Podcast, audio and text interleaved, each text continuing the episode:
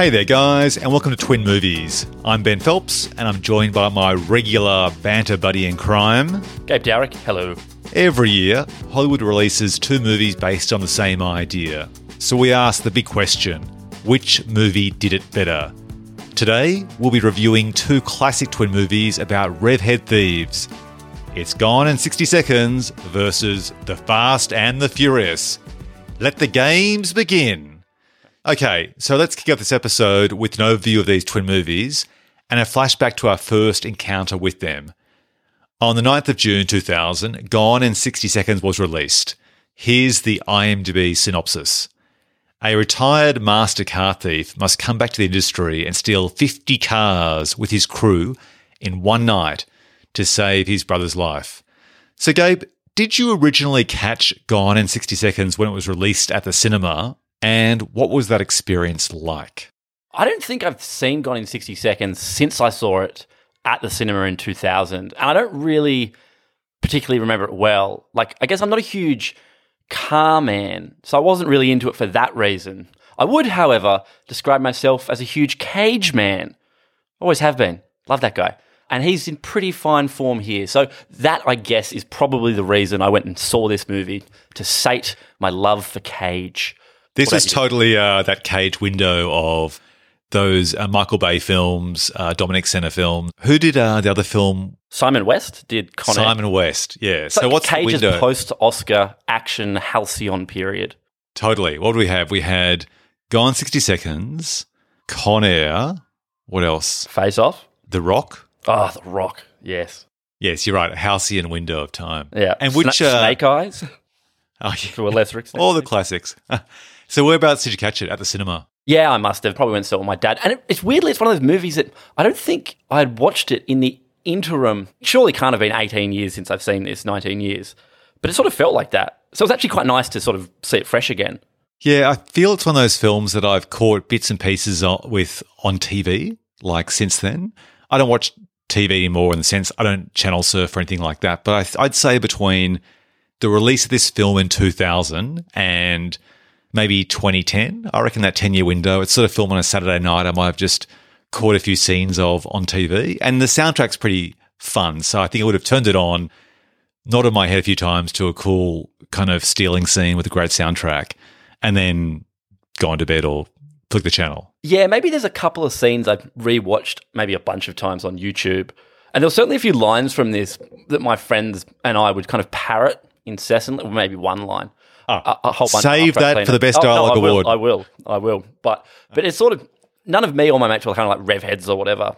So it's not like one of those sort of perennial rewatches because you love the Shelby Cobra or GT 500 or whatever. You know, like car porn doesn't really do it for me. Yeah, totally. I agree. This film, for me, in terms of my personal connection as to when I first saw it, happened in that window of time I've spoken about before when I worked at the Art House Cinema and then had a reciprocal deal with commercial cinemas. So, in that three year window, which ended at the end of 2000, this would have been one of those like last films, the last six months of my joyful movie going time that I would have caught at the commercial cinema. And I think I went because I was a huge fan of Nick Cage's Hollywood shenanigans, like those films we just mentioned before. I think it had a great trailer, which we'll talk about in a sec. But it wasn't a film that I would have been anticipating. I think at the time it was one of those films I decided to see on a Saturday night because there wasn't much else to see. Right. Fair. So let's then jump forward a bit. Now, we are cheating slightly with this episode of Twin Movies. Ordinarily, we'd be doing films released in the same year. These films were actually released a year apart, but they were in different calendar years. But because they are so similar in many respects in their premise and their concept, we thought we'd be remiss to not actually review them. We'll allow as a it. twin movie. Exactly. So later on, after Gone in 60 Seconds, on June the 2nd, 2001, The Fast and the Furious was released. And here's the IMDb synopsis. Los Angeles police officer Brian O'Connor must decide where his loyalties really lie. When he becomes enamored with the street racing world, he's been sent undercover to destroy. So, Gabe, the big one, talk me through when and how you first watched The Fast and the Furious.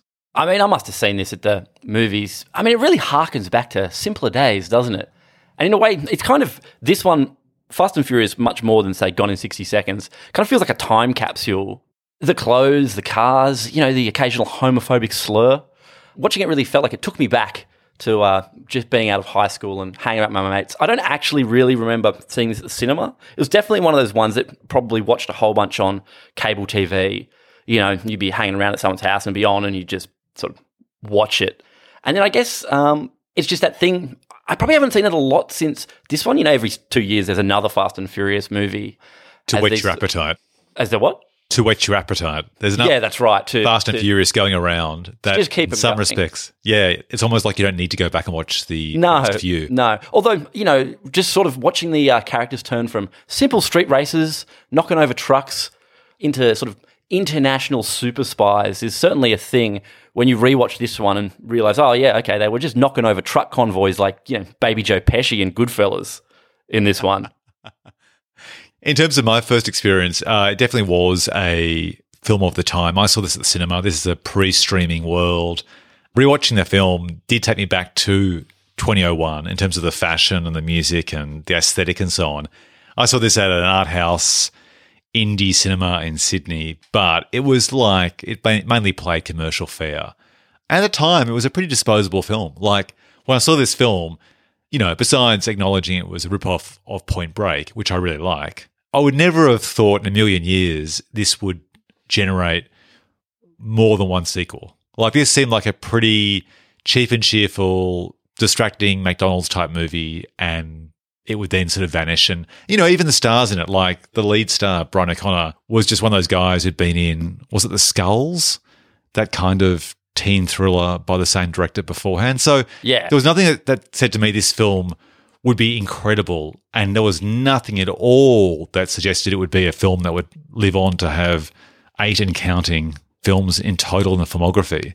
Well, I, So- don't, I don't think Vincenzo Gasolini thought that either because he sat out the next two.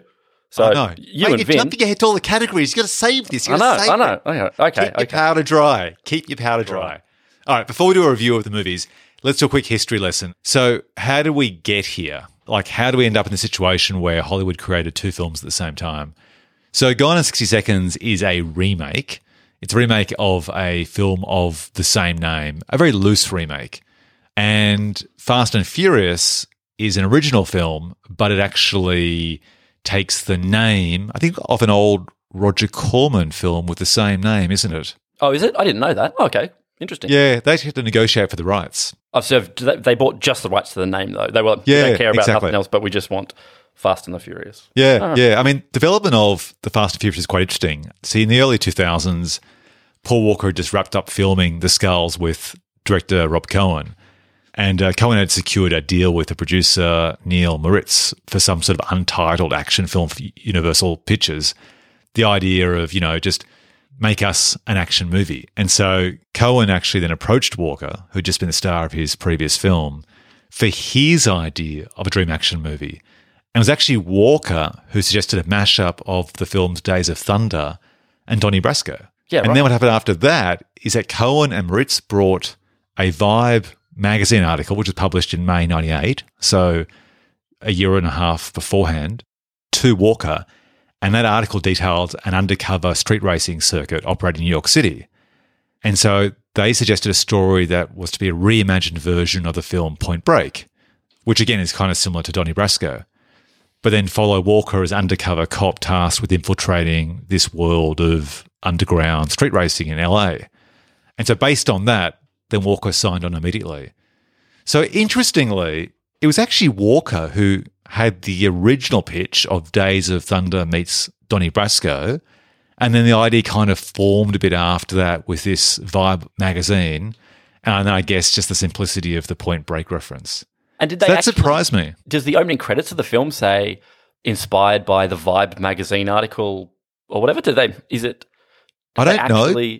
But I recall at the time in the publicity for the film when it was released, it was the Vibe magazine article that they pointed to, and they may have even bought the rights to that article. to what to sort of give the premise credibility like hey we're Yeah, not just so. making we're not just making this up there's actually I people so. with hotted up WRXs knocking over Well, trucks I think that was actually an issue in terms of trying to pitch the film to studios and audiences. There was this idea that people still had in their heads ideas about what was considered to be cool car culture that dated back to Harleys and Mustangs and that sort of thing. And I think yeah, the idea of a hotted up Suzuki or a Japanese sports car was kind of derided by the sort of penny pinchers, by the people who actually made the decisions. And that Vibe article gave credibility to not only the fact that this culture actually existed, this underground street racing culture, but actually, if it existed and was popular, then there'd be an audience for this film.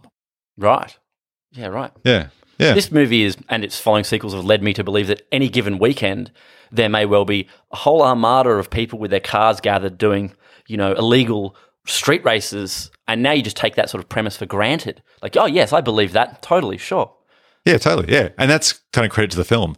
So let's uh, jump to a review. Let's start with the film that came out first, Gone in 60 Seconds.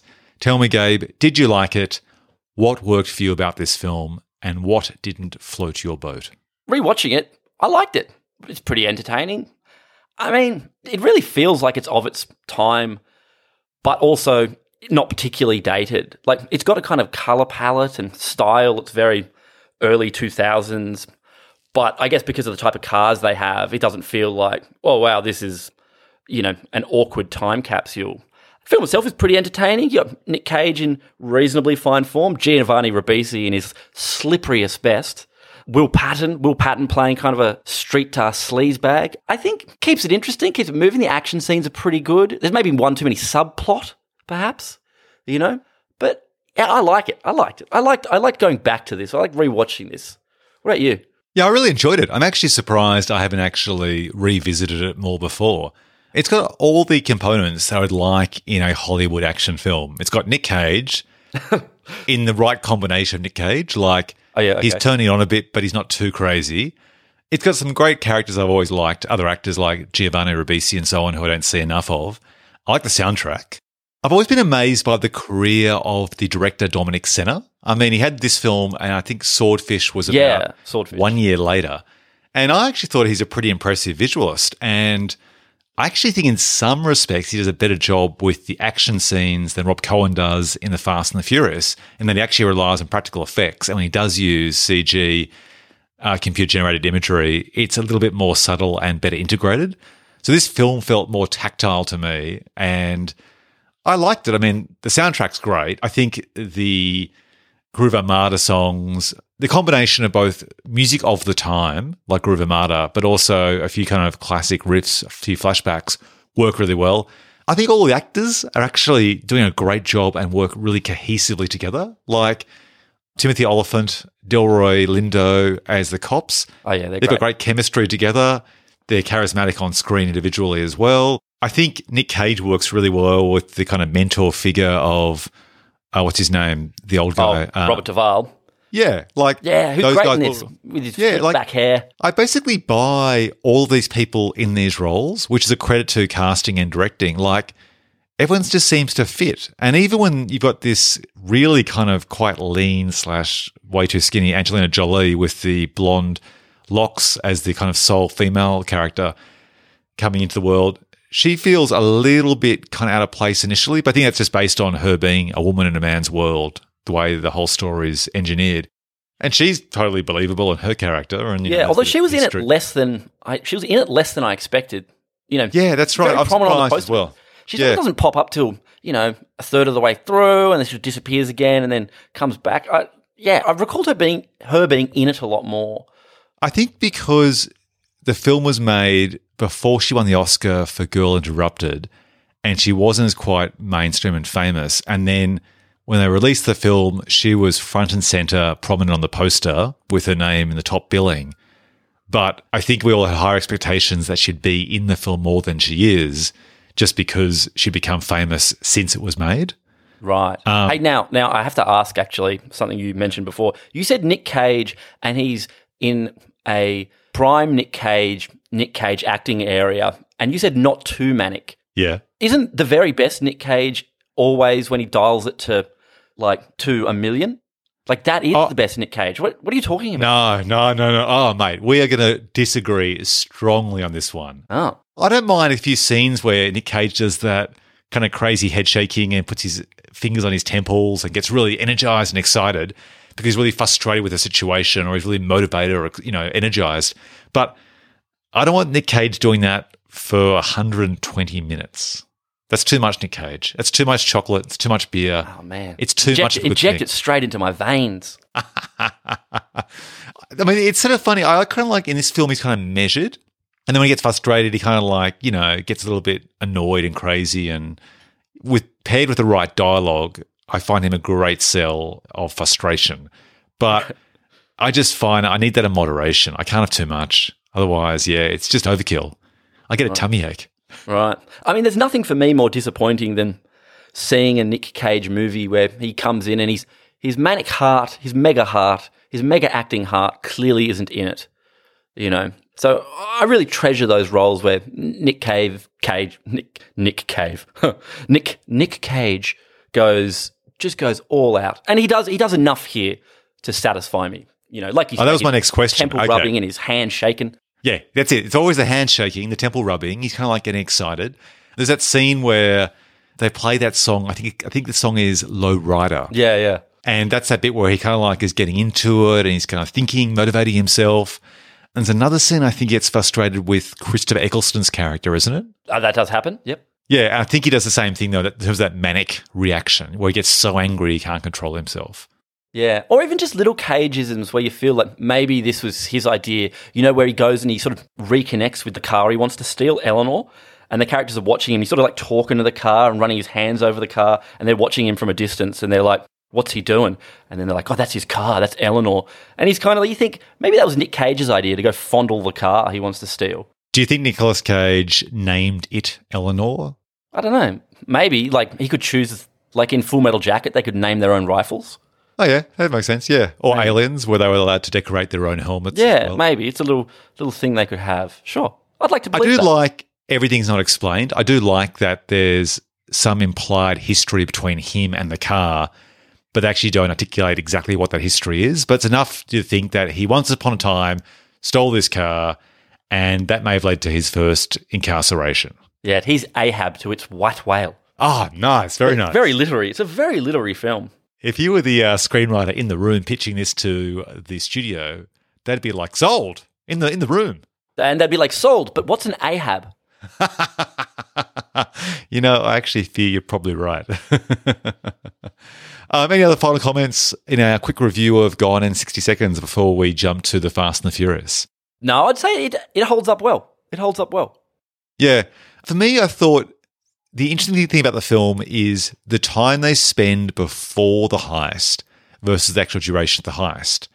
Did you have any expectations going to the film as to the whole film building to this one big heist? What was your impressions versus it's a long time ago, I know, versus what actually happens?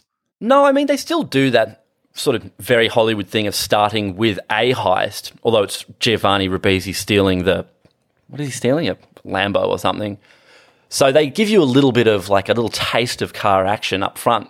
But I guess are you saying comparative to a movie that's made now, they spend a little bit more time with the with the characters? Yeah, I suppose the difference with this film is that because you've got two cops on their tail, it's actually closer to, say, Heat than, say, the score. In a film like Heat, you've got the guys trying to do the robbery and the cops watching them, and the robbers have to try and make their move when they're not being watched. They have to try and distract or outsmart the cops. Whereas this, and this film's the same, whereas, say, the score is an example of a heist film where you're with the criminals the entire time and only the criminals. Right. And so if they're going to get caught, the criminals are going to be as surprised as we are, the audience. So when I first saw this film promoted a long time ago, back in the day, like the first trailers and so on, I thought this would be like us always immersed in the criminals world. I was surprised when they had the cuts to other scenes featuring the cops, but I quite like that because those got cops are quite charismatic. And to me, it actually kind of adds an element of a ticking clock. Like, Totally. Even though that got to steal jeopardy, even though that jeopardy is essentially false, because you know Nicolas Cage isn't going to end up in the slammer halfway through and you know directing the the car robbery from a jail cell. So Yeah, I guess right. it's more just Yeah, the sort yeah. of fun of the scenes, like Delroy turning up and them having stolen the car with the cocaine in the back, and you know him revving it to clean the cocaine off the, the ground or whatever. That's one of my I- favorite scenes, actually. Yeah, yeah, that's a good one, isn't it? And I guess it's it's that thing where it's just some of that sort of fun interplay between them, even if you know it's not really gonna, you know, really gonna come down to some sort of like shootout halfway through or whatever. Yeah, true. Actually, speaking of uh, fun scenes, I actually really like that scene too, where Angelina Jolie's flirting with Nicolas Cage in the car, and they're kind of Oh, yeah. talking, you know, with a lot of double entendres about gear gear sticks and that sort of thing. And there's that classic scene in movies where I think, as I recall, cops go past, people go past, and they have to try and kiss each other to try and, you know, basically provide cover as to what they're doing in a car at night outside someone's house. And of course, in the act of actually kissing as part of their cover, they kind of get it on. Yeah, right. Same as like Ronin or Heather's. It's a classic. Yeah, classic. I think it's really well, well done in Ronin. That's a fantastic scene in Ronin. It works really well. It's played out very slowly as well. All right, let's jump to our review of The Fast and the Furious. So, Gabe, Fast and the Furious, it's a classic. Talk to me. Is it? Is it a classic? Controversial. Controversial. I mean, like rewatching it, it's a pretty enjoyable movie. But and there's nothing wrong with movies being really about, you know, really, I don't know, their time. Like movies don't have to be time. You don't have to be able to watch a movie and go, ah, yes, you know, they wisely chose not to put mobile phones that are dated or have plots centered around fax machines or whatever. You know, that classic fax machine movie that everyone keeps talking about. But I don't know. This one, it kind of didn't didn't quite hold up for me. Or certainly didn't enjoy it as much as I must have enjoyed it when I was a kid. Like, I don't know. It just everything seems so funny about it. Like all the I'm not one of those people who like ironically watches movies. I think that's just terrible poison shit, you know, like or laughs at movies. you know, awful. But I couldn't help but sort of at a whole bunch of bits in this just finding it really really kind of I don't know. I don't want to say dated, but ah, just like I said earlier, the, the clothes and the cars, you know, them throwing around, you know, sort of that chasing Amy, mall rats, Kevin Smith era, casual, you know, use of uh, the F word. I don't know. It just I didn't like it as much as I remembered. What about you? Yeah, I think you're right. It doesn't date as well. Actually, I think this film dates worse than Gone in 60 Seconds. Oh, And much I was going to jump. Yeah, yeah. Like, I look at Gone in 60 Seconds and I think, okay, it's got the team montage assembling. It's a classic heist montage. Love that. I mentioned earlier before the great soundtrack. I think Gone in 60 Seconds has its problems in terms of quote casual unquote racism and issues and so on. Like there's a scene at the start of Gone in 60 Seconds where Donnie, who's played by Chi McBride, he's a driving instructor who's Oh, with the teaching Asian a driver, terribly yeah. yeah, yeah, like that's a bit cliched. And I also Oh, yeah. think uh, Ribisi's scrappy beard and Nicolas Cage's hair hasn't aged well at all. But the film in general, because it's mainly practical effects, has aged quite well. The Fast and Furious is a funny time capsule, as you said before. Like, there are so many things that are odd to me. Like, the CG, I think, is a little bit too OTT. Like, the idea when you sort of follow the camera through the exhaust pipe and stuff like that. I mean, it's kind of fun. And, but to me, the effect is somewhat let down by the fact that it isn't fully integrated into the real world. I think it's a funny film in that you can criticize various things like, you know, drinking iced cappuccinos and Letty's got these kind of weird, um, they're like sneakers slash high heels with Yeah, like flames yeah. on the side and so on. And The little wool caps they wear, you know, or Yep, the Kappa, yeah. Kappa, Kappa shorts and stuff. so the fashion is very much of the time as well. The soundtrack obviously is too. But then I can watch, say, a film by Michael Bay, like we mentioned The Rock, and I can get into those air guitars still, even though that film is 21 years old. So a film can be of its time, but still manage to transcend time. In this Yeah. case, there are various kind of factors that cumulatively in the Fast and the Furious to me date the film more. But do- okay, do you, do you think do you think it is like, for instance, Fast and Furious? They're all driving around in I don't know what are they, WRXs with the, the lights underneath the cars and stuff, which is just so early 2000. Let's go take our cars and park in the parking lot of McDonald's. You know, like sick. Whereas Gone in 60 Seconds, you know, the the hero car that they're trying to steal is like a what is it like a Shelby Mustang GT500, which is like. It's always going to be like a classic. Do you know what I mean? Like, which is smart screenwriting and smart filmmaking to me because you choose something that's a classic then, which means it's still going to be a classic now. Yeah, totally. So you look at that and you go, oh man, the car that they're trying to steal, that's so cool. You know, like that car is still cool. Whereas when they're fanging it around what do they call the desert races in Fast and Furious 1? It's called, ironically, Race Wars. Race Wars. you know, when they're, when they're racing for slips at Race Wars and they're just driving these kind of like, you know, little, little rocket cars. It, it certainly doesn't have any sort of like timeless appeal. You know what I mean? Yeah, 100%. I think uh, in some respects, ironically, you and I would be the executives that would say no to this film because we wouldn't have got at the time the very um, current, the very contemporary nature of that car racing scene. Like we would have said, oh, what are you talking about? Like a WRX or a Toyota Supra or whatever. Like they're not classic cars at all, and thus missing the whole point. So I think in some ways we're the victims of not understanding that particular car culture and how it was so important of the time. Totally, um, totally. But that's why I did so well then. And that's also why I think the cars age better, like the classic Porsches that are stolen, the classic like Lamborghinis and stuff in Gone in 60 Seconds compared to the kind of Japanese pocket rocket cars in this film. Mm. Um, yeah, yeah. And, and that's the point, I suppose, because the cars in Fast and Furious are supposed to be comparatively, relatively accessible cars. You know, they, yeah. they, they, yeah. he, he, gets that 10 second car, and then the Einstein guy's like, you know, oh, we can make this a 10 second car with maybe 15 grand. So, you know, yeah. it's not like they're talking about the really high line, luxury, you know, sports cars that Gone in 60 Seconds are ripping off. Yeah, those cars in Gone in 60 Seconds are unattainable fantasies, whereas in this one, it may be beyond the budget. It may be a bit of a stretch for most cinema goers who are fans of Fast and Furious, of that demographic, but it's somewhat comparatively more attainable. Totally. Totally. But so did you you like you obviously still like the movie, recall it fondly, rewatched it warmly?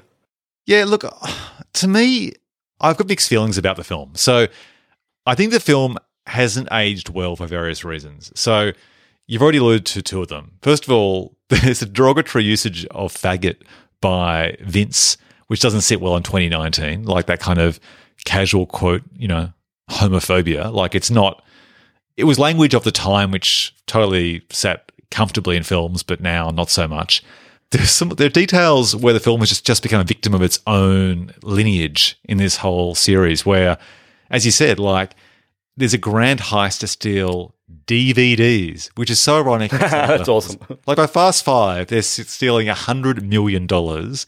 And this film, they're stealing DVDs and DVD players, and it's kind of funny for two reasons. One, because that whole technology now is just just comparatively archaic to how people stream TV, but also like the stakes seem so low, yet weirdly complemented by this whole thing of stealing semi trailers full of DVDs and DVD players is this whole idea of Bond style matching black cars, which is kind of very cliched, very corny. But then I guess they're meant to be somewhat anonymous because they're black, but then because they're matching, it makes them less anonymous.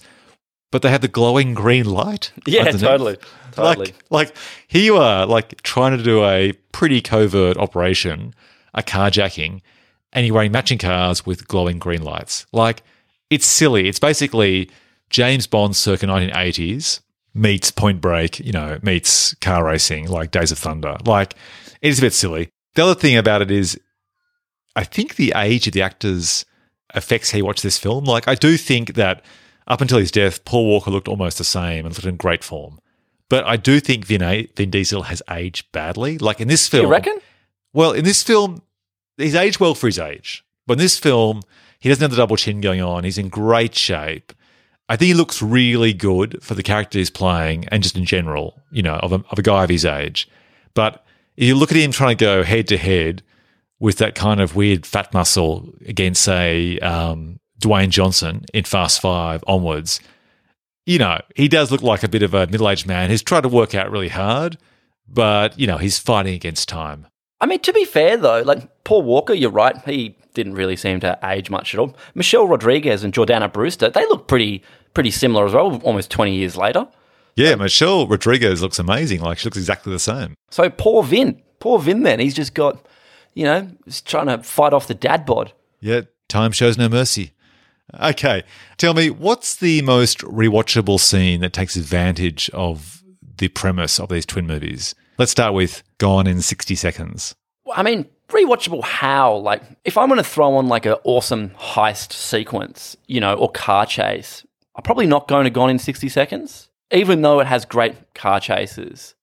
So, I mean, I don't know. Like, I would rewatch the whole final heist again, you know, um, then boost in the 50 cars if I. But, like, are its car chases as good as Ronin's or Bullitt or, you know, um, French Connection? No. So, I don't know. Like, do you think Gone in 60 Seconds has a. I would probably rewatch some goofy scene with Robert Duvall, you know, again. Him saying, You break it, you buy it, my friend. Which is obviously the best bit in the movie. I'd rewatch that, you know? Yeah, uh, for me, I think one of the most rewatchable scenes is actually that scene you mentioned beforehand about the cocaine on the ground when uh, Delroy Lindo turns up and they're trying to hide it. That's actually not a car racing scene at all, but it's a fun scene. I suppose for me, if you want to talk car racing scenes, it's probably you know the chase when he's got the uh, Shelby Mustang and he's being chased by the two cops, Nick Cage is probably that, and you know getting to the end. I mean, I guess this brings me to plot holes and missed opportunities. I mean, it's kind of weird in 60 seconds. We got this amazing chase at the end, and his Mustang is totally destroyed and turns up at the end. The car looks unrecognizable and expects Christopher Eccleston's character to go, Yep, sure, you can plead the deal, no worries, that's fine.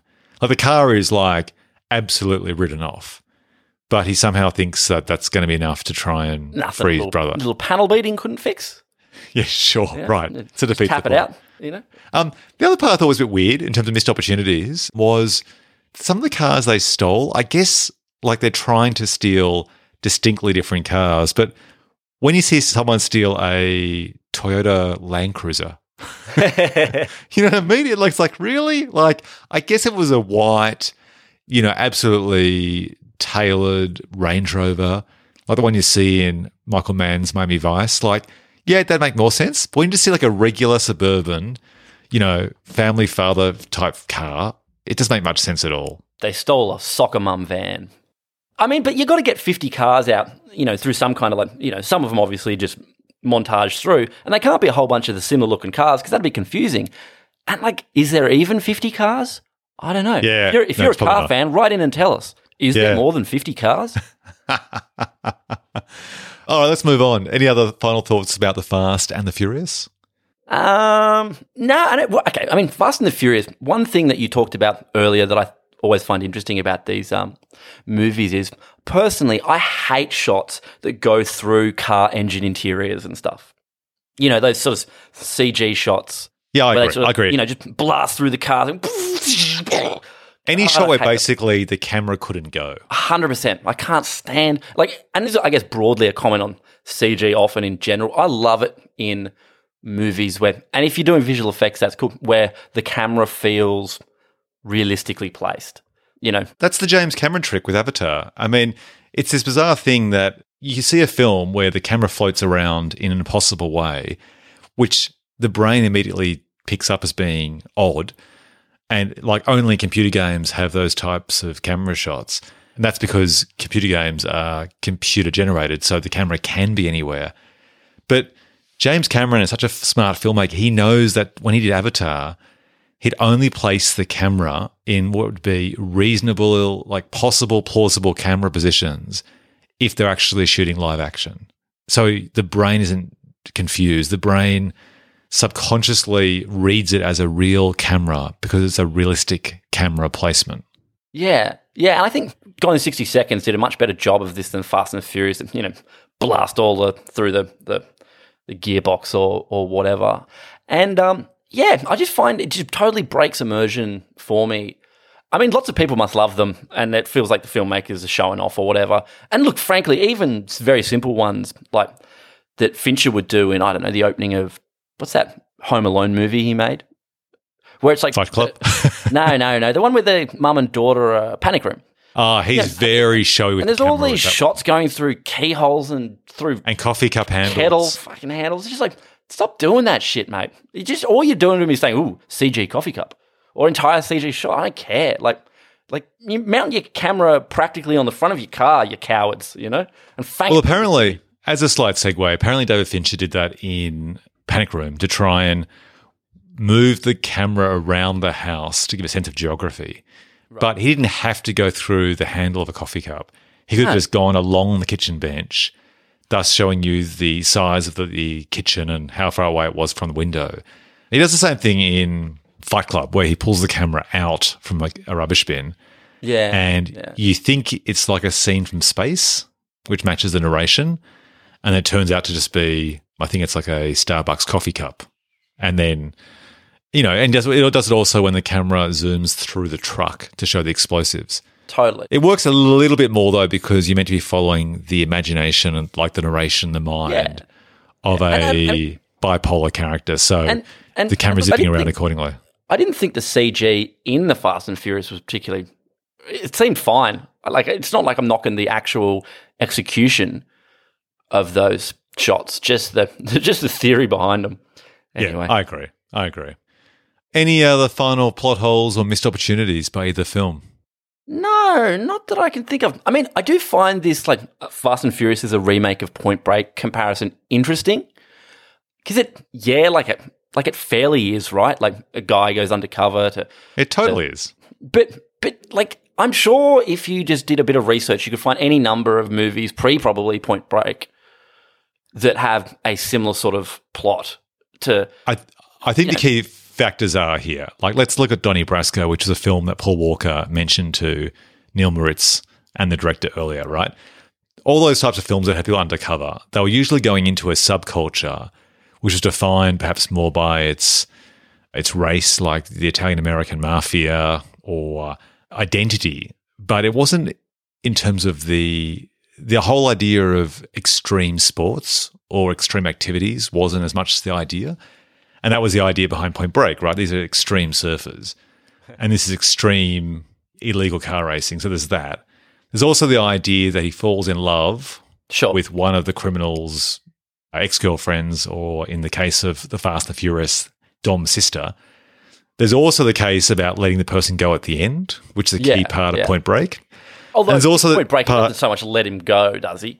Well, he lets him go in the sense that if he is to survive, he survives. But I think in Point Break, I think Keanu realizes that he's probably going to die, and so he'd rather let Bodhi die on his own terms than lie behind bars. Like, 'cause he, essentially, Bodhi will get his comeuppance, and justice will be served in a sense, but it won't be behind bars. Yeah. So there's that.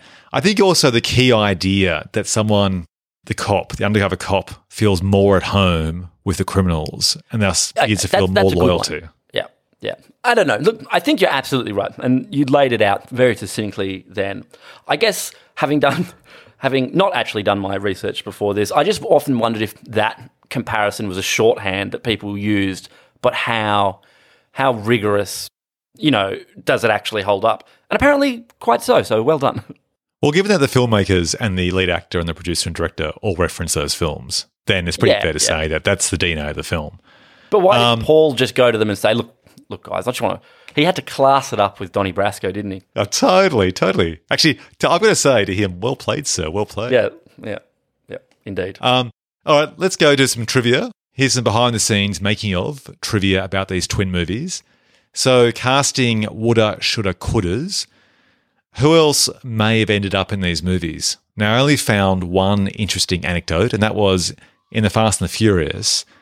The studio warmed towards the idea of Timothy Olyphant in the role of Dominic Toretto due to the success of the blockbuster Gone in 60 Seconds. yeah, right. And Oliphant um, declined. Can't really imagine it with anyone but Vin, right? Totally. And also, too, I think this film, to its absolute credit, really stuck a stake in the ground and made a point that films with a racially diverse cast that reflected a racially diverse audience could succeed. Like this film, Brian O'Connor is the one white guy, and when they when they casted Dom Vin Diesel, there's been many video essays and interviews and so on with him, and he's a character because of his mixed racial background.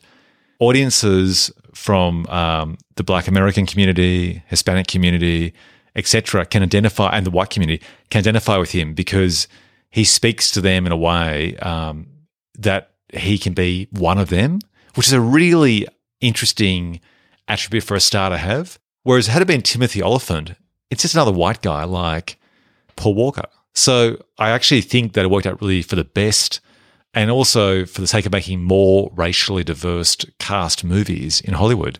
I think this film really kind of like set a precedent in that regard, which is a lot of credit to give to a pretty disposable, you know, point break car chasing movie. But I think that's kind of been the outcome, and you, you and people often point to this film saying, "Well, it opened the doors for Hispanic Yeah, yeah. characters, I for mean, black characters." You could probably broadly argue that the '90s in general, and the this being sort of the end of the the end of the '90s, or you know, very close to the '90s, was much better for big Hollywood movies having diverse casts than maybe in the mid to late 2000s and early 2010s. But yeah, totally. Even now, Fast and Furious still with like really kind of great, interesting, diverse casts. Um, I totally agree. Yeah. Yeah, Um, actually, can't, speaking can't of di- imagine it with Olyphant though. As much as I love, I much agree. as I love Timmy. You know? Yeah, ditto. I love Olyphant, but I'm really glad that he wasn't in this film. And also, to be fair, why would he be after starring in a similar film less than a few months beforehand? yeah, yeah. Now, speaking of diversity, that brings me to marketing methodology, madness, and missteps. Did you realize that Gone in 60 Seconds was the first film to have a trailer narrated by a female trailer voice? And No. that of. what? Yeah. really? I've never seen that before. Yeah, Melissa Disney. She was the narrator. And this was in an era where we had, there was that famous guy who did all those voices. What's his name?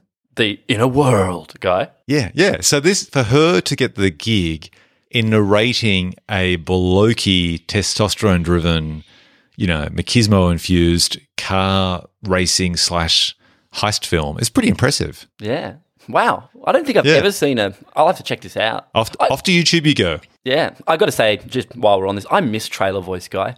I love the, you know, when you throw on old trailers and they've got like the VO narration. Ah, it's much nicer than now they just do text or whatever. There's a really great indie film you'd love. I think it's called In a World. Yeah, yeah. And um, have you seen it? Lake, Lake Bell's in it. yeah, and she Yeah, yeah. wrote and directed it. Yeah, solid, Um, solid recommend. Yeah, yeah. All right, let's jump to box office. So, which movie was the box office champ? Do you want to have a guess? I would guess Fast and Furious, but only because it's had so many sequels. All right. So, Fast and Furious, uh, it was made on a budget of $38 million, did $144.5 million gross in the US, plus $62.5 million foreign. So, did most of its money in America, which I guess also reflects the time for a worldwide total of $207 million off a $38 million budget. In contrast, Gone 60 Seconds had a $90 million budget, almost three times as much, 90 million. Must have been cast. It did 101 million at the box office. So, you know, 44 less than The Fast and the Furious, but still pretty good. Plus 135 million foreign for 237 million worldwide. So 237 million worldwide off a 90 budget versus 207 on a 38 budget. So Gone in 60 Seconds actually kicked ass overall, but it actually lost money because it cost so much to make in the first place. It's pretty surprising it cost $90 million to make. Yeah, I don't see all that money on screen. No, I mean. I mean, they've got more practical car stuff and maybe they shot just for many more days or something. It's really Yeah. hard. That's often something I wish I could find more of. How many days shoot was it, you know? Yeah. I mean, I'm stunned by 90 million. I mean, that, that's incredible. I mean, there are a lot of action set pieces in the Fast and the Furious. And even if you'd paid Nicolas Cage 10 million, 30 million dollars, I'm still surprised it ended up costing almost three times as much as the Fast and the Furious. So I mean, this could have been at his $20 million a movie paycheck It probably was, yeah. Error. So let's uh, then see if it was worth it on the uh, Rotten Tomatoes scores. So have a guess. Gone in 60 seconds. Gone in 60 seconds. That would have got reasonable reviews, wouldn't it? 25%. Oh. No, it didn't. Wow. Ouch. But with the audiences, it did 77%. Oh, okay. So, audiences loved it and it was fresh. So you could say it was it was made for the fans, not the critics. Oh, Yeah. Here's something interesting though. The Fast and the Furious did slightly better with critics, not much better, only 53%. Right. But actually, interestingly, it has an audience score of 74%. It's lower than Gone in 60 Seconds. Yeah, right. Now, hmm. for context, the audience score for 60 seconds is off almost a million user ratings, 955,000. But for Fast and Furious, it's a million and 43. Right. So it's almost exactly the same sample size. That really surprises me. Yeah, I would have thought many more for Fast and the Furious, right? 100%. I mean, I'm surprised a million people have rated Gone in 60 Seconds. Because it's sort of weird in a in a universe where it's not like you can just pop down to the video store and you know be like, oh, check this movie out on the shelf. I do like me some Nicolas Cage. I'll rent this. You got to go out of your way to find movies. That, you know, you got to actually be like, hmm, what do I want to watch? Go to iTunes. Blah, blah, blah. I don't really imagine a lot of people queuing up Gone in 60 Seconds these days. Certainly not compared to Fast and Furious, where you might be like, oh, look, Fast and Furious 8 came out. Let's go back to where it all began. Yeah. And maybe So, it's a yeah, weird thing that I would have thought that with the Fast and Furious film being released every two to three years, that would then actually trigger rentals or streams to watch the previous films. Yeah, totally. But I suspect there's probably this thing that because these films are over 20 years old, right? That what's probably happened is people have grown up on the first half of them or the second half of them, and some people like us have grown up on all of them. There'd be a lot of people out there who've only come into the Fast and Furious franchise at Fast Five. And basically, that was their entry point. It's almost like their entry point was like Star Wars A New Hope Episode 4. Oh yeah, I mean, if you're a 15 year old going to see the new Fast and Furious, you were still swimming around your dad's bags when you were like, well, not even that, you know, when this when this came out. And would you Yeah, even totally. need to bother to go back and watch the first one, or would you just be like, eh, whatever? If you actually were 15 and you actually went back to watch this film, I actually think, first of all, you think that Dom looks really young, but also I think it would look dated to you. And I think the stakes would be considered so pissy, like stealing DVD players would just seem so ludicrously low risk, low profile, low win compared to like flying a car out of a building in Dubai. yeah, And unless you're punching missiles out of the air, I'm really not interested in your franchise anymore.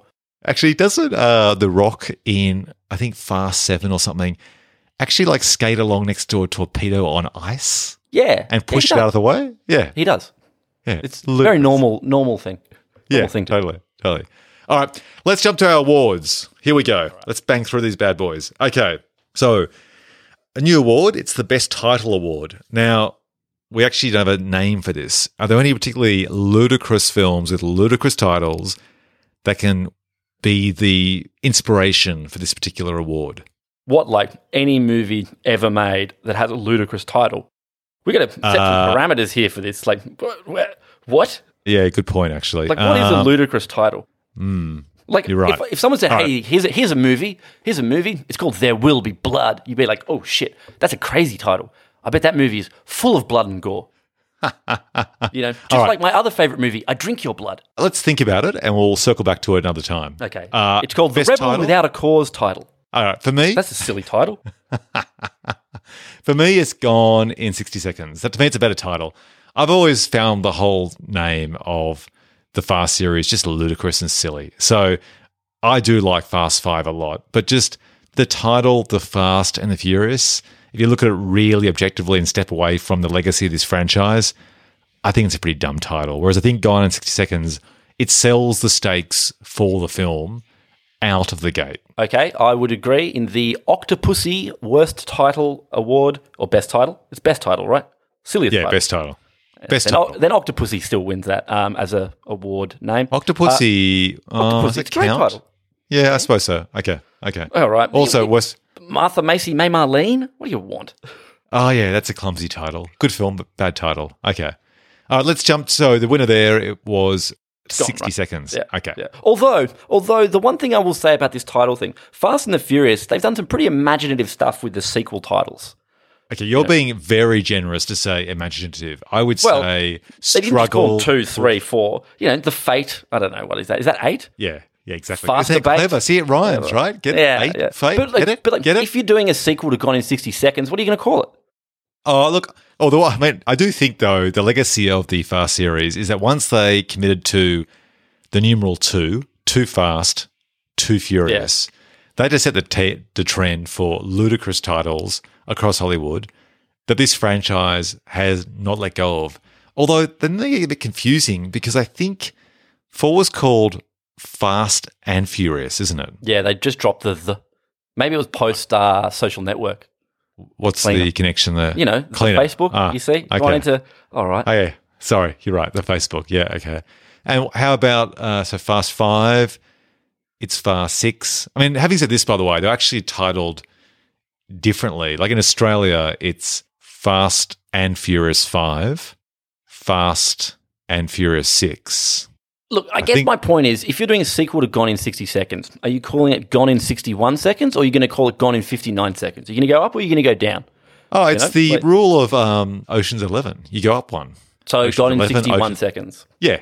until Or- you gone in still gone. Still gone. still gone in 60 seconds, Yeah. gone again in 60 seconds, Going gone in sixty seconds. Ah, how's that one? going in 60 seconds. Yeah, see, it doesn't really work, does it? It doesn't lend itself to a sequel, no. You're right. Okay, next award. The Bill Fleck Big Break Award, named after American indie actors Billy Bob Thornton and Ben Affleck, who jumped from indie films into the Hollywood big time when they starred in the Michael Bay film Armageddon. So, Gabe, who got their big break in these twin movies? Look, I don't know if you'd say it's a big break, but like Christopher Eccleston, maybe kind of a UK actor, goes across to the uh, the big smoke, making Hollywood. This was one of his early early American movies in Gone in 60 Seconds. Yeah, I'd say that's that- fair enough. does that I would actually add Timothy Olyphant, who was coming off Go. Oh yeah, like, I mean, Go was kind of Angela- his first, first film, wasn't it? No, but this is the Big Break Award where you've been in indie before, and this is now you've joined the big time.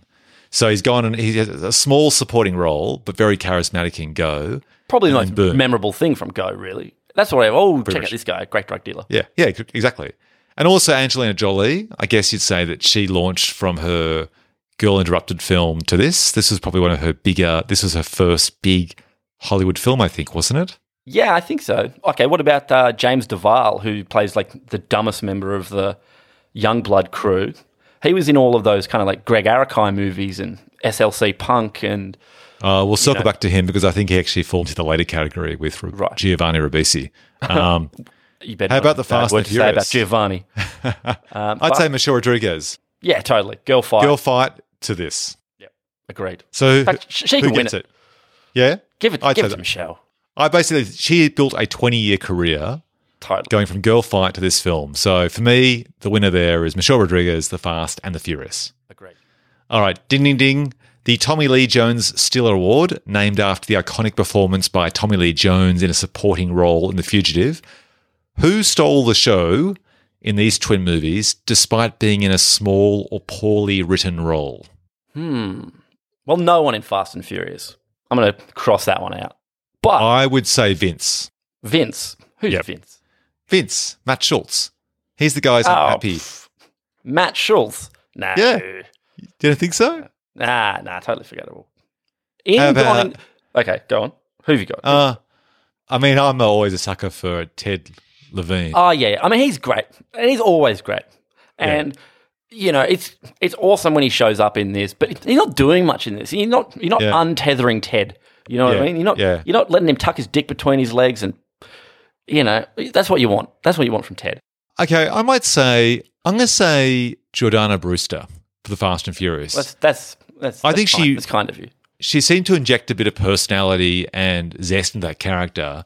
That wasn't a well-written character, but I think she kind of injected it with something that made it rise above what it was on the page. I would say though that broadly, Gone in sixty seconds better uses its supporting cast in funny, you know, and interesting ways. Whether it's just like I liked, uh, I liked Lock, Stock, and Snatch. Oh, here he is, Vinnie Jones. He's going to play a silent character who you know is going to deliver some kind of speech at the end because it's exactly the same Totally. as Snatch or whatever, Yeah. um, or Lock, Stock. Yeah. But Actually, is, okay. I'm, I was going to say this is one of my favorite Ribisi performances, if not Oh, really? number. I love how slippery he is in this. I wish he did more movies after this where he's had his slick back hair and his goatee and kind of you know talking his like his drawl. You know, Yeah. he's, ah, it's a classic. I'm going to give it to. I'm going to give my winner to. I was going to say Robert Duvall in 60 seconds, but I'm going to give it to Jordana Brewster. I think she wrote above what she had. Okay, fair. All right, All right. that's nice of you. Di- How about you? Nah, I'll take that. Sure. All right. All right, let's jump to the Jan Vincent Michael Award, named in, in honor. This is Gabe's name, by the way. I'm still not quite convinced. So, Okay. listeners, What about this? Forget Jan Michael. Forget him. Dustin Diamond.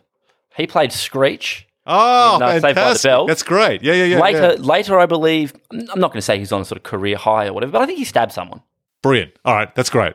All right, so new name. It's the Dustin Diamond Award, named in honor of one of the actors from the TV series Saved by the Bell, who didn't kick on with a big career after finding big fame in the first place. allegedly. allegedly, Allegedly. stabbed someone, but also allegedly found big fame. right. Clear, clear it with legals there. who didn't make the most of their opportunities after appearing in these twin movies? Who didn't Let's- make the most? Yeah, let's start with Gone in 60 Seconds. Well, everyone in that seems to have done pretty, has gone on to a pretty, pretty good career, haven't they? Yeah, look, I'd say this. I'd say, despite a pretty big starring role in the biggest film of all time, Avatar, I'm talking about Giovanni Ribisi, and then obviously discovering some good work in TV on Amazon Prime's Sneaky Pete, there was a big gap there where Giovanni Ribisi just vanished. And I would have thought he would actually kicked on and been in a lot more films. No, surely not. If you go to IMDb, he's probably in 100 films. Really? Okay. All right. Well, give me your Fast and Furious peeps in that case. Who didn't take advantage of probably poor Jordana Brewster? She didn't turn up in a hell of a lot. So she was in the brief TV series, or maybe it was just a pilot, Mr. and Mrs. Smith. That was a oh, TV adaptation of the film, and she played Angelina Jolie's character. I would say I've got three names here. I've got Matt Schulze, who played Vince, yeah, okay. Chad Lindberg, who played Jesse. And I thought Yeah, was what really happened to good. him? Yeah. Yeah. And director Rob Cohen, who I think took advantage of his success in this film and probably just went to director's jail after his next film, Stealth. Yeah. But he did take yeah. advantage of it. So I'm going to give it to Chad Lindberg, who played Jesse in The Fast and the Furious. I, I agree. Although, just while we're here, very quickly, this is not an actor. This is a character. They've got a member of their crew. Is his name Leon? Who just he's not in any of the other movies. Do they ever explain what happened to him? You know, like Matt Schulze No, died died no, number three or whatever. No, Leon's one of the guys. He's the 2IC in the rival motorcycle gang. Oh, okay. Well, what's the who's the guy who's they've got another they've got another guy in their gang. You know, they got Jesse and and Dom and Letty and Vince, but there's one more guy. And Is there? yeah, there's another guy. I don't know. Oh, I can't think of who it is. totally forgotten his name. Oh, I'm now anyway, he just he just disappears, and I was like, "Well, what happened to this bloke?" Oh no, you are right. It's Johnny Strong. You're right. Yeah, Oh, you're 100 percent right. Yeah, Yeah. yeah. You're right. Well, did they explain in part three or four or five? Or maybe they're just holding him back, and then he'll turn up in part eleven. It's like, oh shit, Leon's okay. back. No. Okay. So Johnny Strong. By the way, that is actually a classic character name. Right. I'm looking at IMDb. Okay. He has like 10 credits. right. Right. He stars in a few films before The Fast and Furious. Since then, he's Black Hawk Down in 2001. Right. Then nine year gap to Sinners and Saints in 2010, then a short film in 2014, then Daylight's End in 2016, and then Cold Brook in 2018. Yeah. Right. So he just disappeared. There's Acting clearly a story there. There's got to be a story there. Um, apparently, he was a martial arts guy, but that's not actually the reason why. And he got married in 97 but divorced, and that's it. Anyway, it's very curious that his character is there. I'm like, who's this guy? Yeah, I think I you're don't remember this guy. He's the winner. So, in that case, I think he takes the cake. All right, give it to Johnny. I still think Vince and Chad Lindberg should have also kicked on as well. All right. Johnny Strong wins. Okay. The winner winner chicken dinner award. Who came out on top in each of these movies? And if they came out on top, was it their career high? So let's start with Gone in 60 Seconds. Who came out on top? Well, this was in the midst of, for instance, Nick Cage's career high. I would not say this film was his career high, but it, he didn't really come out on top of this. He was already on top. So you can cross him off the list, right? Yeah. Yeah. I mean, I'd say, I mean, I'd just say he maintained his, you know, leading man action status. So I reckon he probably came out on top. If we Well, want to circle still, back He was to still a big. He was still a big star for another five years or something. Actually, I'm going to do a bit of revisionist history here and jump back and say for the Tommy Lee Jones Stiller Award, I'm going to actually re gift this award to Delroy Lindo in Gone in 60 Seconds. Well, you just want to give awards to Delroy because he's awesome. Oh, wait till you, there's actually an award coming up named after him. So Oh, stand by. Okay. Yeah. So any- anyone else in Gone in 60 Seconds? For no, no, the, winner? the winner of this is clearly from Fast and Furious because that was much more of a star making vehicle. If, So who? Rob Cohen, Vin Diesel, Paul Walker. Who? well, not for Rob because Rob did one more movie, blew it, and then there was some terrible allegations about him that came up recently. So Rob crossed off the list. Surely it's Vin, right? Vincenzo Yeah, I think it's Vin. Gasolini, mate. Like off the back of this, For a start, his name's Diesel. yeah. For a start, so he's just a match for this movie. It's a marriage made in heaven. He's gone to become an EP and a producer and a writer and basically an author behind this entire eight film series. And he became a star after this film to the degree that he was quite comfortable in not doing the sequel to this film and the Triple X film he starred in around the same time because he was just on such a high and so confident and making so much money. So I'd say I agree. He wins the winner winner chicken dinner award. Yeah. All right. Best dialogue award. What are your favorite quotes? Let's start Oh. with 60 seconds. Like I said, you break it, you buy it, my friend. But the key to Duvall's delivery of that is the laugh he does afterwards. That's the Yeah, best. totally, totally, totally. That's Um, the best. Hands I think you might like this one here by Memphis Raines. I just stole 50 cars in one night. I'm a little, little, little wired. Yeah, that's great. a little appreciation. Yep. It's a classic. I like the line. I can't recall who said it, but it goes, I wish it was that easy. And the response is, I don't see the complication. Yeah, just, you know, it's cute. That's kind of all I've got. You? No, I mean, apart from the Duvall, neither of these are particularly quotable movies. You know, it's not Scarface or something where it's just chock full of full of classics. Yeah, agreed. Okay. I think for Fast and Furious, it's got a, I guess, I've got two here. Dom, I live my life a quarter of a mile at a time. And then Dom, his other line is, you can have any beer you want as long as it's a Corona. There's that one, which kind of both films, I guess, yeah, in the Fast and Furious series, that quote carries on. I do They think they say that again later. no, in well, another- this, the interesting thing about I think they well the Corona one definitely the Corona you know not that line but the obsession with Corona pops up in every film. I think in like Fast Seven, there's a scene where Russell is there with this big in this kind of like military room with all this high tech stuff, and he has like this titanium Pelican style case esky or chili bin full of like Coronas. It's just ludicrous. It's like the worst. But Corona's like placement paying of- them. And look, Must- Corona's a nice beer. Don't get me wrong. Is it a tough guy beer? Is it like the beer of? I thought it wasn't, but then again, that maybe reflects my affinity with the underground street racing Right, right. culture So- of LA in 2000. So you you know you and I might like uh, Corona here and there. Do you think that that therefore makes us what like tough guys? No, that's the bizarre part. To me, it doesn't seem like tough guy beer. I mean, I just think of like people going to um, what do you call it? that? Like end of school, head down to Mexico, you know, Cancun, Oh. kind of Yeah, yeah. spring, break. Yeah, Hey, which to me isn't particularly cool, but no. I guess that's just perhaps a cultural misunderstanding as to what's a cool beer in a particular you know area or climate. Well, look, after we finish recording this, I'm going to drink 12 Coronas and go for a drive and see how cool I am. I'll have a few craft beers at home watching TV. So yeah, tomato, tomato. All right. Actually, one funny thing about that quote, I live my life a quarter of a mile at a time, is that it's potentially inconsistent with this whole new message that the subsequent films really lean into about family. Because living your life, you know, a quarter of a mile at a time is basically being prepared to die at any point if you're a street racer. But the other films are all about loyalty to family and family being the most important thing. And if you value family that much, you're probably not going to risk your life that regularly. True. True. Maybe Anyway. they hadn't refined the central premise of these movies being I don't have friends. I don't have friends. I've got family. So you're saying that when they first did this film, they didn't predict? Yeah, that's that right. they'd were like seven like, other films. You know, like like if they made Heat two, Robert De Niro's didn't actually die at the end character isn't so much about when you feel the heat around the corner, be prepared to walk out in 15 seconds. later. He's actually like, I don't have friends, I have family. What I said before about heat around the corner, don't mean it anymore. Ignore all of that. Yeah. All right, let's jump to the Drexel Chewing the Scenery Award, named after Gary Oldman's big performance in True Romance.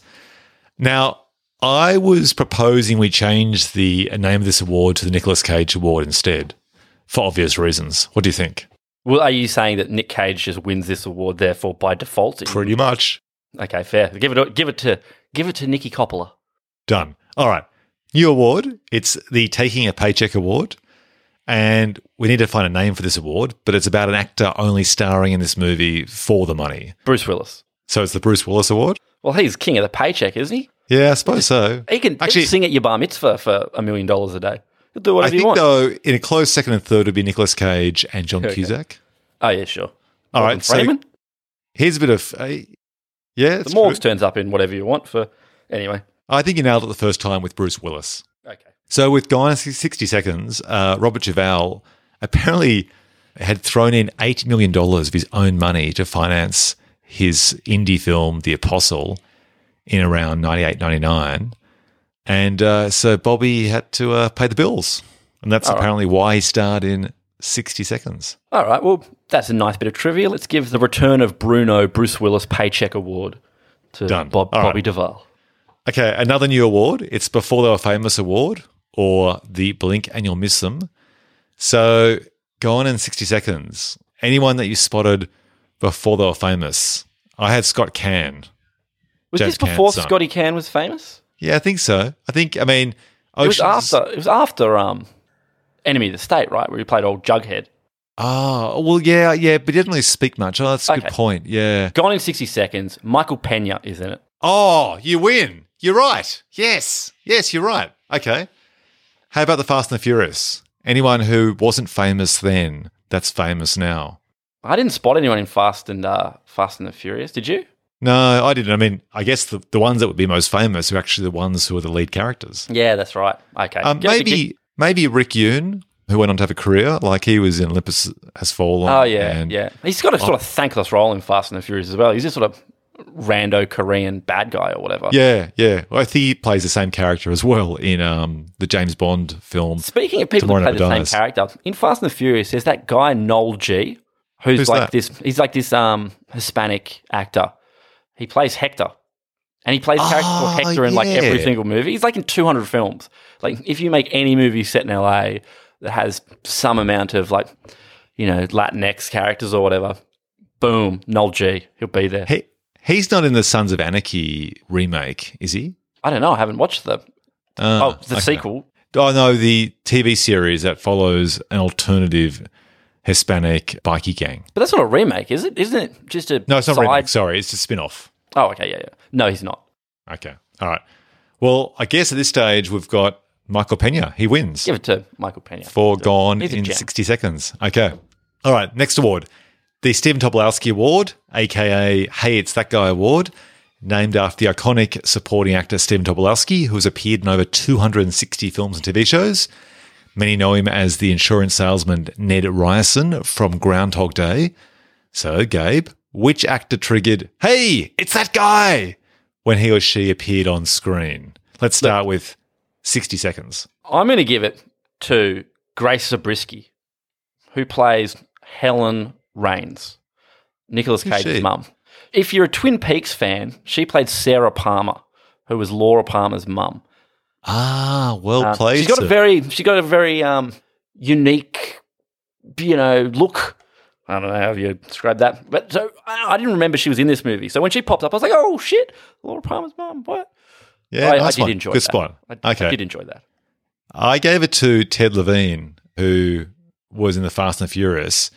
And I just love that after playing um, the serial killer in Silence for the Lambs, with that voice that he has, he then decided to absolutely swing in the opposite direction, both in Heat and this film, to play a cop. Wait, his voice in Silence Slams is, "Uh, I don't know. It's more like Yeah, that. that, that's it. You're right. That's better. Lost in a basket. Uh. I'm no actor. Yeah. So he wins for me. So it's Ted Levine, my guy, against your gal. I love Ted Levine. Oh, you happy to give it to Ted? Yeah, fuck, I love Ted Levine. Any movie is just immeasurably improved by having Mister Mister Levine in it.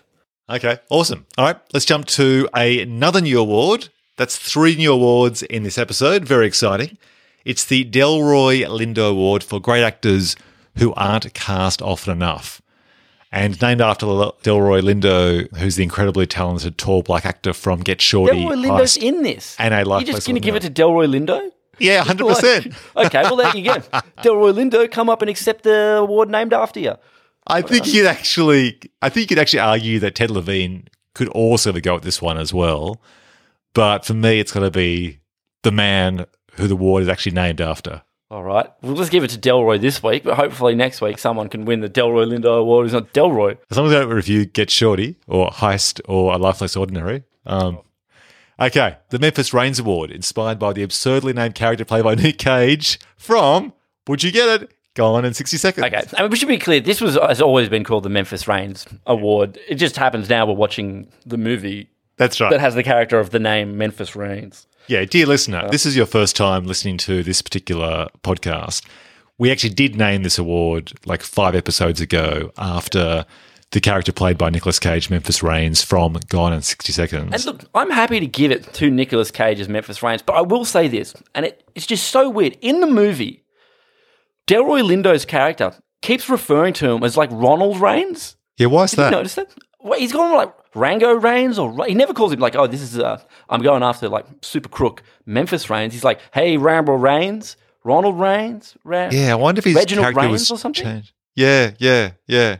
But why? I just thought that alliteration was him being, you know, derogatory, belittling him. Rango Raines? What is he? And I couldn't even work it out. What he, was he changing it in each scene? Like Yeah. sometimes he's Reginald Raines. Yeah, yeah, yeah. You're right. Oh, no idea why. That's weird. Uh, I, I, I couldn't find it. I couldn't find any alternative titles, even though it will lose this one.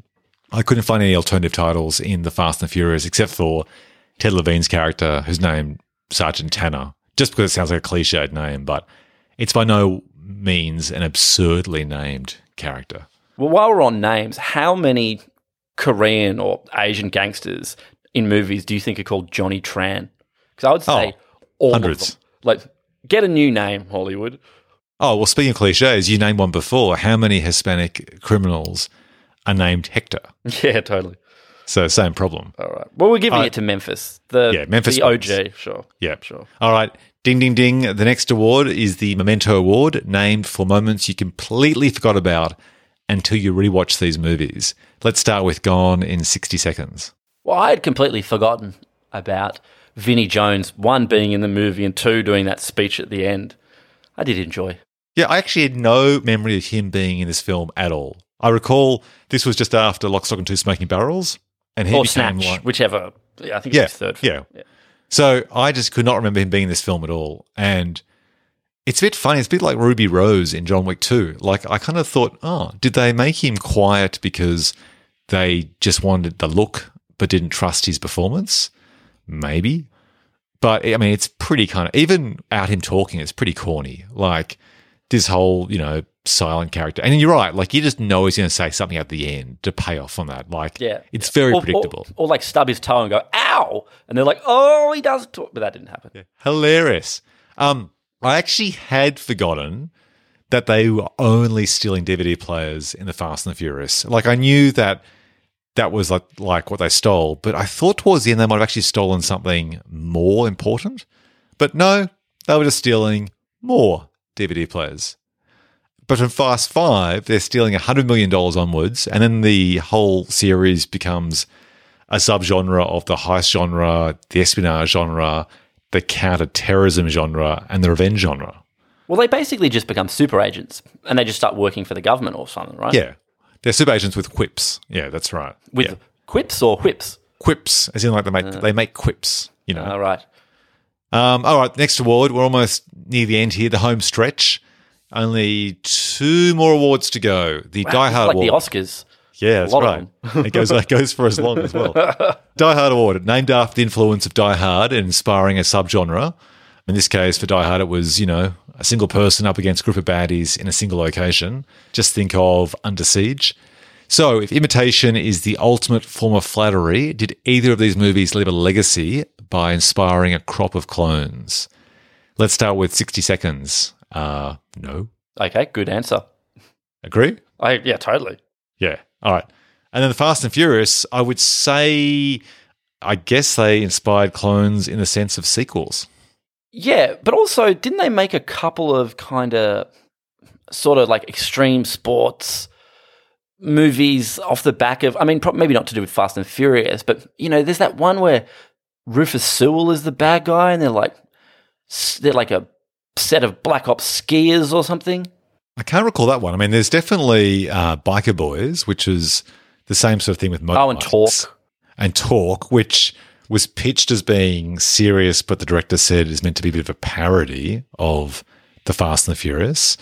There was that remake of Point Break where they decided just to amp up more extreme sports, like Which is, I think, is directed by the cinematographer of Fast and the Furious. Ah, that's interesting. Ah, okay, so the wheel turns. Yeah, right. and the movie Yeah. I was thinking of, by the way, before is called Extreme Ops, which is about like an extreme sports enthusiast unwittingly stopping a group of terrorists. So he's unwittingly doing it, or Yeah, they're just accidentally stopping the terrorists.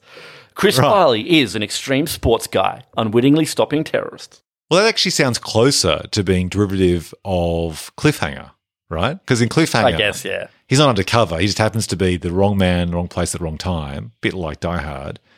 But he has expert skills, which the baddies don't. True. Yeah? yeah. I would say that's right. fair. Okay. All right. Last award Milking the Speed Cow Dry Award, named after the infamous sequel Speed 2, which took the high stakes of a runaway bus in a crowded city and then relocated it to a sluggish cruise ship. So, could you make a sequel to either of these films? Well, we know the answer for one of them. And if the gun was pressed against your forehead and you had to, how would you do it? So, we know the answer to the Fast and Furious films. Yeah, what's the opposite of milking a speed cow? Because isn't that what they did? They like if speed They- they- if speed two dialed it down, yeah. they they dialed it right up. How would you make a sequel to 60 Seconds then? Which or would be a spin off?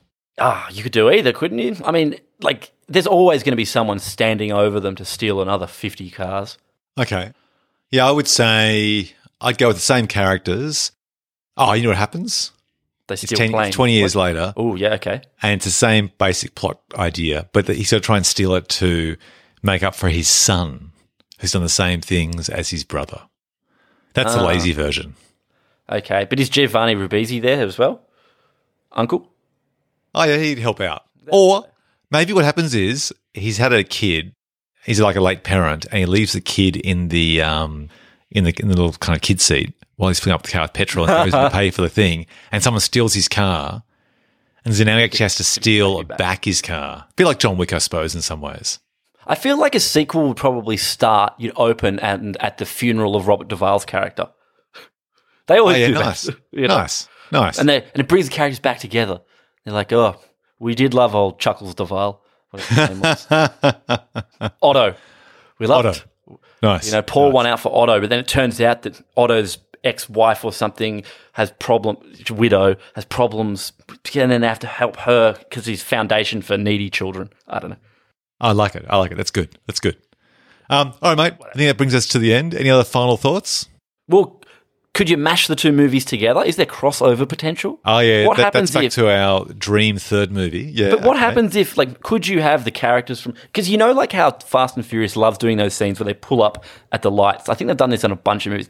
They pull up at the lights in their kind of like their Fast and Furious type cars, and they look over, and it's always like mobsters in like muscle cars or whatever, and they're like, huh, "Smoke them," and then they're like, you know, prove that their Nissan Pulsar, souped up whatever, can beat muscle cars or beat sports cars. Oh yeah, yeah. Like, Wouldn't- wouldn't it be like- off? Yeah, well, wouldn't it be like the 60 Seconds crew up against the Fast and Furious crew because they have feels like they have different ethos, you know, different car ethos. Oh, well, that's funny you say that because in this crazy Hollywood world of world building, everyone's inspired by Marvel movies, trying to create these cinematic universes. There have been a few kind of tweets by people joking about if it's revealed in the next Fast and Furious film, Fast Nine, or maybe Hobbs and Shaw, that character, what's his name? Um, that actor, Jason Statham. I think I might have mentioned in a previous podcast episode that the transporter, he's playing the transporter in these films. Oh, really? no, That's like this- a fan theory. yeah, yeah, yeah. So Sick. you've mentioned before, like, oh, see, actually, you know, here's a great idea. What if you had a mashup in the same way they were thinking of blending Men in Black before the recent reboot, Men in Black International, there was an idea of doing Men in Black meets 23 Jump Street, as in the 21 Jump Street sequel. Right. So, what if you did the same thing with Gone in 60 Seconds and The Fast and Furious, but now it's like it's now Robert Duvall, Will Patton, and Nicolas Cage. It's like the older kind of you know grizzled, cranky, retired thieves going up against like the crew from The Fast and the Furious. Yeah, that'd be sweet. yeah, right. So, for example, they steal. They're not stealing. They're not doing international counterterrorism anymore. They're not stealing DVD players, but they do steal perhaps the car. And this is very John Wick like, right? Of Nicolas Cage, and so Nicolas Cage has to get his crew together to out crew and outdrive the Fast and Furious team. I like it. I look forward to the scene where Nicolas Cage takes off his shirt and fights Dwayne the Rock Johnson. Oh man, I won't sleep tonight. That's an awful thought. Oh, that's just awful. It's just like saggy man boobs in slow motion, you know, just going up against each other. Oh, awful, awful. and mate. on that note, yes, on that note, listeners, go to sleep soundly with that visual in your imagination. That brings us to the end of the show.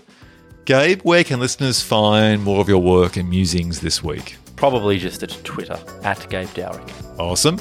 And you can follow me on Twitter. I'm Ben Phelps on Twitter and Instagram and youtube.com slash Ben Phelps. And you can catch this podcast, Twin Movies, on all the usual places and also within the feed for The Ben Phelps Show. Thanks for listening, folks. We hope you enjoyed this show. Stay calm, stay cool Stay tuned for another Twin Battles movie very soon. Thanks, Gabe. Night, mate. Cheers, mate.